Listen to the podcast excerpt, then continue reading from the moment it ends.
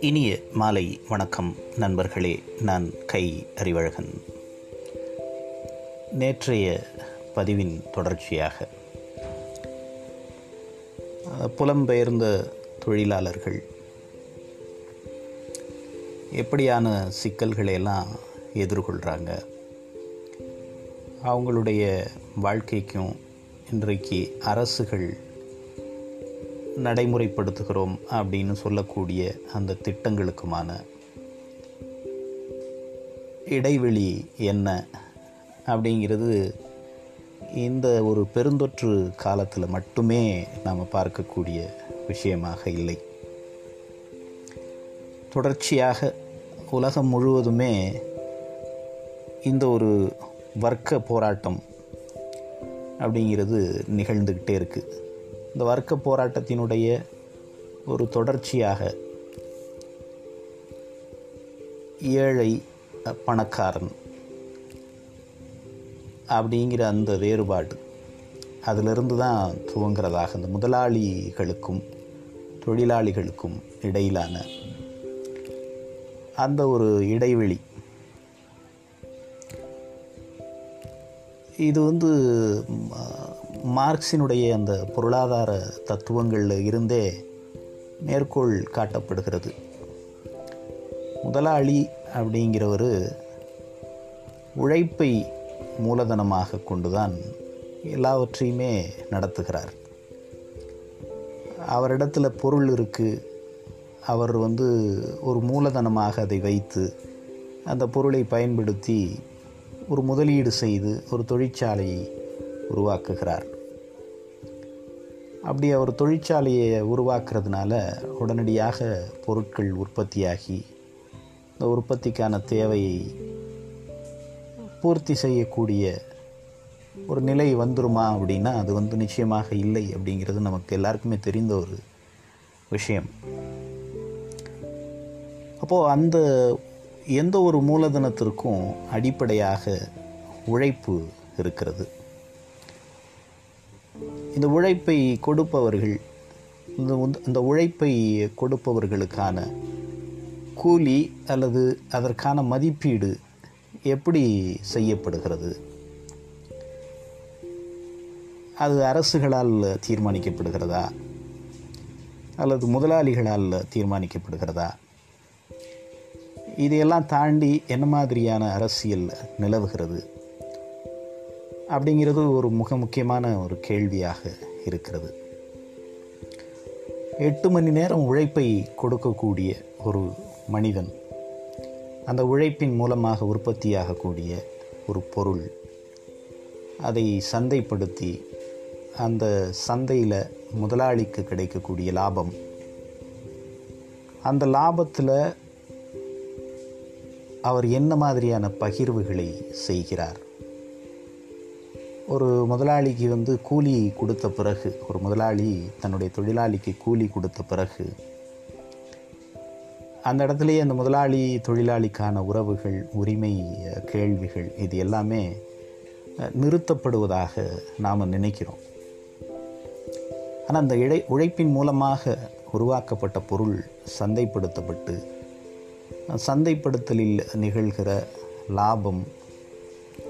அந்த லாபத்தை வைத்து மீண்டும் மீண்டும் அவர் வந்து மூலதனத்தை அதிகரித்து கொள்வது அல்லது தன்னுடைய பொருளியல் வாழ்க்கையை அதிகரித்து கொள்வது. அப்படிங்கிறது ஏதோ இந்த தொழிலாளிகளுக்கு எந்த தொடர்புமே இல்லாத ஒரு விஷயம் அப்படின்னு நாம் நினைக்க துவங்கி ரொம்ப காலமாச்சு. இந்த உலகம் முழுவதுமாக இருக்கக்கூடிய பொதுவான சந்தை அப்படின்னு ஒன்று இருக்குல்ல. இந்த சந்தை பொருளாதாரம் முதலாளித்துவ சந்தை பொருளாதாரம் உருவான பிறகு இந்த தொழிலாளிகளுக்கு நாம் அடிப்படையாக செய்து கொடுக்கக்கூடிய இந்த கூலி அல்லது அவர்களுக்கு அவர்களுக்கான அந்த அடிப்படை தேவைகளை தீர்த்து வைப்பதோடு நம்முடைய கடமை முடிந்து விடுகிறது அப்படின்னு எல்லாருமே வந்து நம்ப துவங்கிட்டோம். ஆனால் மார்க்ஸ் வந்து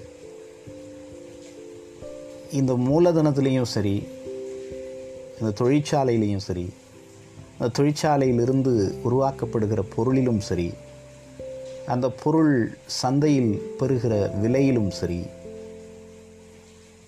அந்த விலை மீது அவருக்கு கிடைக்கிற அந்த லாபத்திலும் சரி எல்லாத்துலேயுமே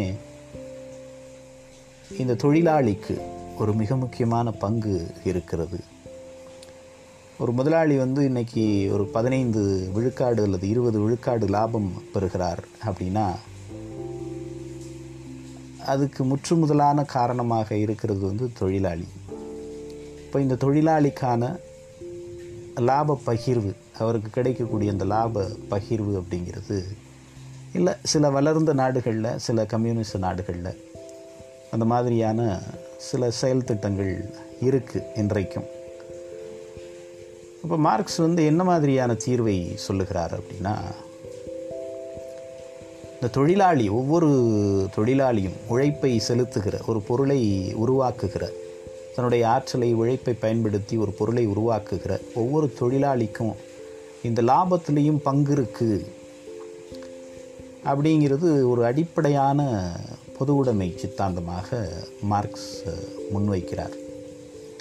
அப்படி அவர் முன்வைத்த அந்த திட்டங்கள் எல்லாமே வந்து கம்யூனிச நாடுகளோடு தேங்கி போயிற்று.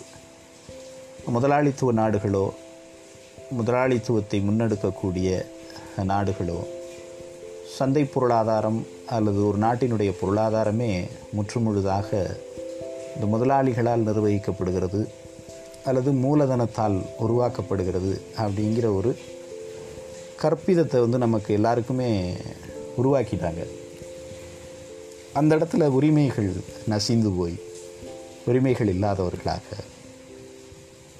தொழிலாளிகள் துரத்தி அடிக்கப்படுகிறார்கள் அப்படிங்கிறத நம்ம தொடர்ச்சியாக பார்க்குறோம். அது இந்த பெருந்தொற்று காலத்தில் ஒரு எளிய உதாரணம் சொல்லணும்னா இன்னைக்கு கர்நாடக மாநிலத்தில் இருக்கக்கூடிய புல அந்த பு- புலம்பெயர்ந்து வந்த தொழிலாளர்கள் வட மாநிலங்களிலிருந்து வந்து இங்கே வேலை செய்த கட்டிட வேலை செய்த அல்லது கட்டுமான பணிகளில் வேலை செய்த ஆயிரக்கணக்கான தொழிலாளிகள் தாங்கள் தங்களுடைய சொந்த ஊருக்கு போகணும் அப்படின்னு நினைக்க துவங்கிய அந்த ஒரு மாற்றம் அவங்களுடைய அந்த உளவியலில் ஏற்பட்ட அந்த மாற்றம் வந்து ஒரு பாதுகாப்பு இன்மை அப்படிங்கிற காரணத்தினால உருவாகுது.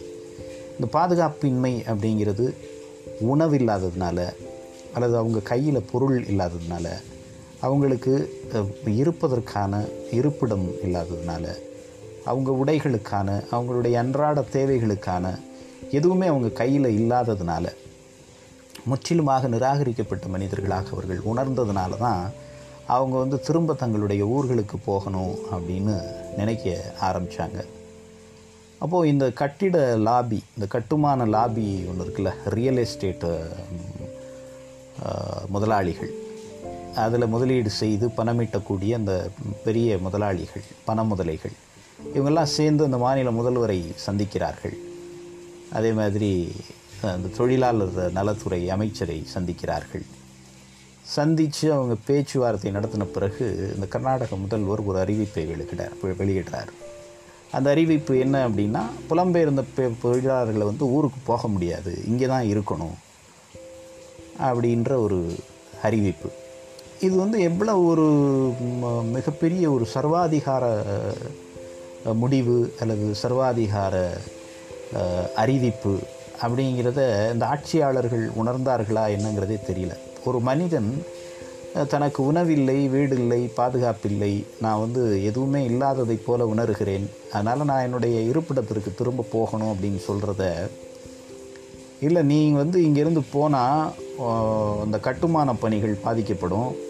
நாங்கள் ஏற்கனவே எடுத்து வைத்திருக்கக்கூடிய அந்த ஒப்பந்த பணிகள் எல்லாம் வந்து பாதிக்கப்படும்.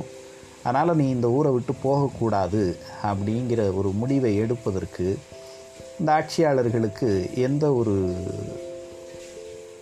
எந்த ஒரு கூச்சமுமே இல்லாமல் அந்த முடிவை எடுக்கிறார்கள். அதுக்கு பிறகு வந்து தொ- பல தொழிலாளர் அமைப்புகள் எதிர்க்கட்சிகள் இந்த மாதிரியான ஒரு எதிர்ப்பு அலை கிளம்பின பிறகு அதை அவங்க உணர்ந்து அதுக்கு பிறகு சரி அவங்கள அனுப்புகிறோம் அப்படின்னு சொல்லிட்டு அந்த மைக்ரண்ட் டிரான்ஸ்போர்ட்டேஷன் ஒன்று பண்ணுறாங்க இல்லையா? அதன் மூலமாக அவர்களை திரும்ப அனுப்புகிறார்கள்.